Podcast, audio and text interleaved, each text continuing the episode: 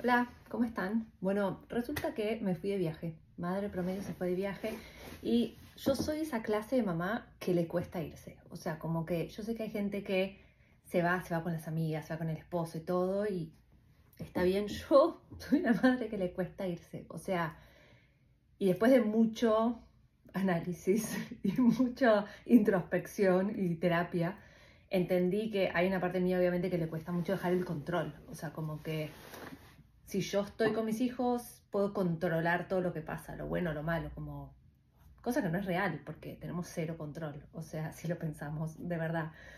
Pero bueno, soy esa clase de mamá que como que me voy, como que me da ansiedad, pero bueno, me fui por trabajo y, y, ya me fui varias veces por trabajo y la verdad es que siento que cada vez que me voy lo manejo un poquito mejor. Eh, y es gracioso porque aparte yo estoy casada con alguien que viaja les diría que dos veces al mes por lo menos.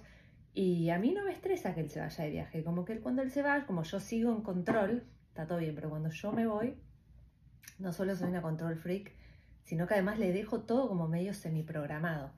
Pero estoy aprendiendo también un poquito a no dejarle todo tan resuelto y solucionado a mi esposo, porque me di cuenta que lo malcrié un montón desde que nos casamos. Porque claro, como no es que yo, porque y, este capítulo tiene que ver con esto, ¿no? No es que nosotras decimos, ay, no, porque yo quiero que em, sea equitativo y que hagamos 50 y 50 y que mi esposo y yo, eh, o sea, somos como iguales en, nuestra familia, qué sé yo.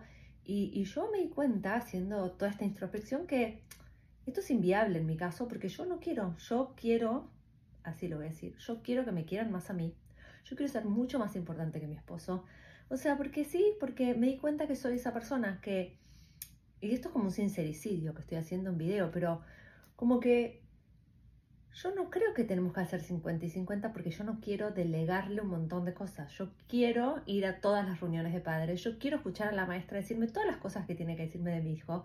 Yo quiero ir al show de baile y saludar a las nenas y que sepan que estoy ahí, disfrutármelo, amo verlas bailar, soy su fan número uno. Yo quiero todo eso, ¿sí? Entonces, decir, bueno, vas vos a la mitad y yo voy a la otra mitad, es mentira, porque yo quiero ir a todo. Em, y muchas veces las mamás nos quejamos y decimos, ay, no aguanto más, tengo 80 bailes o 80 partidos de esto, no sé qué. Pero estamos las que nos quejamos, pero en realidad nos quejamos por deporte, porque en realidad sí queremos ir. Y todas las que se quejan y no quieren ir, y ahí sí, como que buenísimo, divídanselo con el esposo. Yo soy de la categoría que quiere ir a todo, incluso cuando se, que se queja. O sea, yo me quejo que tengo reunión de padres de mis tres hijos, quizás en una semana que tengo mucho trabajo, pero no lo dejo ir porque yo quiero ir. Se me cortó la grabación porque obvio que era Mariana haciéndome preguntas de los chicos.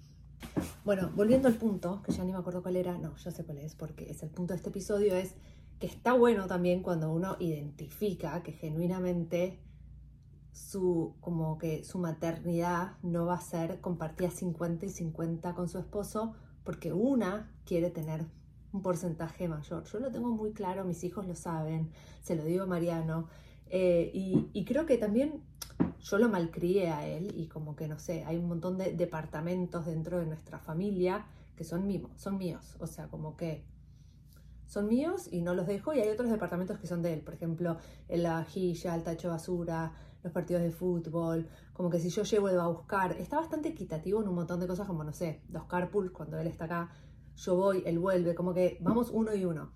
Pero después hay otras cosas que él no está tan informado. Por ejemplo, sobre todo lo que tiene que ver con el departamento de problemas de adolescencia. O sea, el, problema, el departamento de problemas de adolescencia lo manejo 100% yo porque es como que no solo él no sabría qué hacer, sino que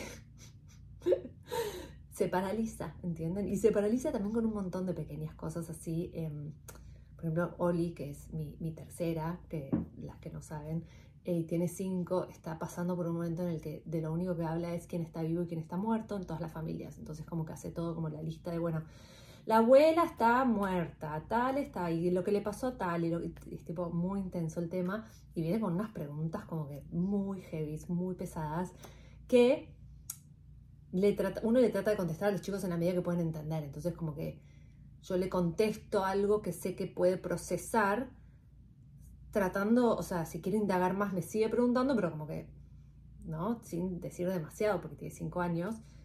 Y cuando le pregunta a Mariano, Mariano está como, me mira así como...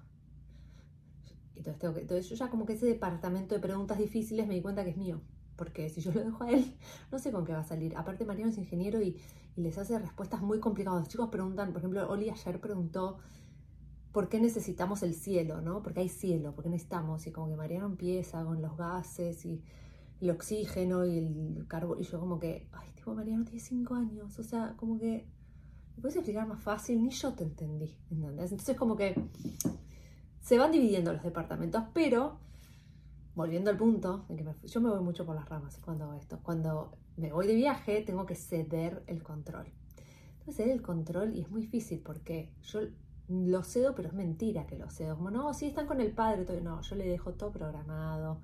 Le dejé, por ejemplo, el carpool de baile de Oli organizado con cada mamá. Cada mamá le dejé el teléfono a mi marido por si mi marido no aparece o por le dejé a Mariano también el número de las mamás por si se pierde cuando está ahí. O sea, lo tengo mal criado, porque yo debería decir, flaco, sale a las 3, anda a buscarla y curtite, haz lo que puedas. O sea, como hago yo que voy, y, pero no, viste, uno como que es como un hijo más. O sea, como que yo le dejo instructivos. Le digo, por ejemplo, eh, él ya sabe qué día tiene cada quien cada cosa, pero es como que no retiene, lo tiene en su agenda y no retiene. Entonces se lo vuelvo a poner en una hoja. Lunes pasa todo esto, martes pasa todo esto, miércoles pasa todo esto.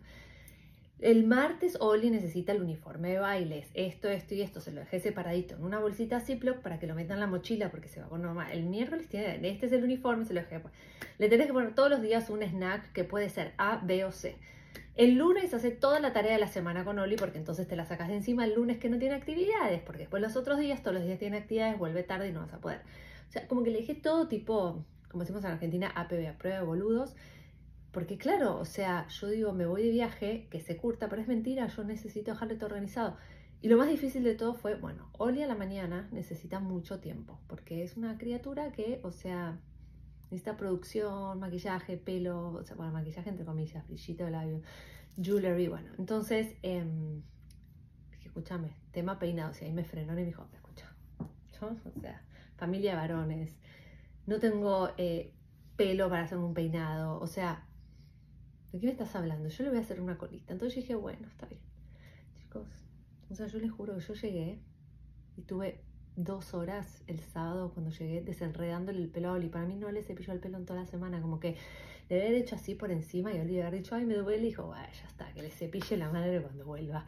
Entonces el sábado tuve cinco horas de... Oli tiene el pelo por la cintura, pero bueno, la veía en las fotos que manda la maestra el, viernes de toda la semana, no saben lo que era ese pelo, un nido de carancho. Ella se ponía una, una vinchita acá, por pobrecita, con todo el coso ahí atrás, pero tengo que soltar de soltar, ¿no? Hay que soltar esos temas, bueno. Y así con cada uno. Pero em, hablando entonces de, esto de irse de viaje, cómo te sentís y, y, de esto de, ah, bueno, se ocupa el papá. No, yo se lo dejé todo muy resuelto porque yo he criado un esposo malcriado, ¿me entienden? Yo he criado un esposo malcriado por no dejar el control. Cuando la realidad es que me doy cuenta que hubo imprevistos que los resolvió, porque claramente es una persona inteligente que puede resolver cualquier imprevisto. Y nada, resolvió los imprevistos pidiéndole a mis amigas cosas, o sea, che, Caro, me ayuda con esto. Y lo resolvió, que bueno, para eso también hay que tener como un círculo de contención, que gracias a Dios uno tiene para pedir favores a los amigos y a las amigas mamás eh, cuando pasan estas cosas. Em, pero lo más importante de todo y quizás el motivo por el cual cuando volví me sentí muy bien, y es una maldad total lo que voy a decir, es que tengo una adolescente de 13 años que ya el tema amor, cariño, abrazos es como que no es tan recurrente como era antes. Y eh, cuando, cuando me vio el sábado, se me acurrucó media hora, así, como hace mucho que me hacía. Se me acurrucó media hora y fue como, ¿sabes qué, mami? Yo te necesito. Y fue tipo, ah, si yo me fui una semana para lograr este abrazo, valió cada minuto que estuve lejos de mis hijos, porque de verdad que sí creo que tipo esos momentos también hacen que ellos aprecien mucho más a su madre, que no deja el control y que quiere tener todo bajo su mirada sobreprotectora. Y en vez de hacerme la, ay no, sí, yo voy a vivir todo, no, mentira.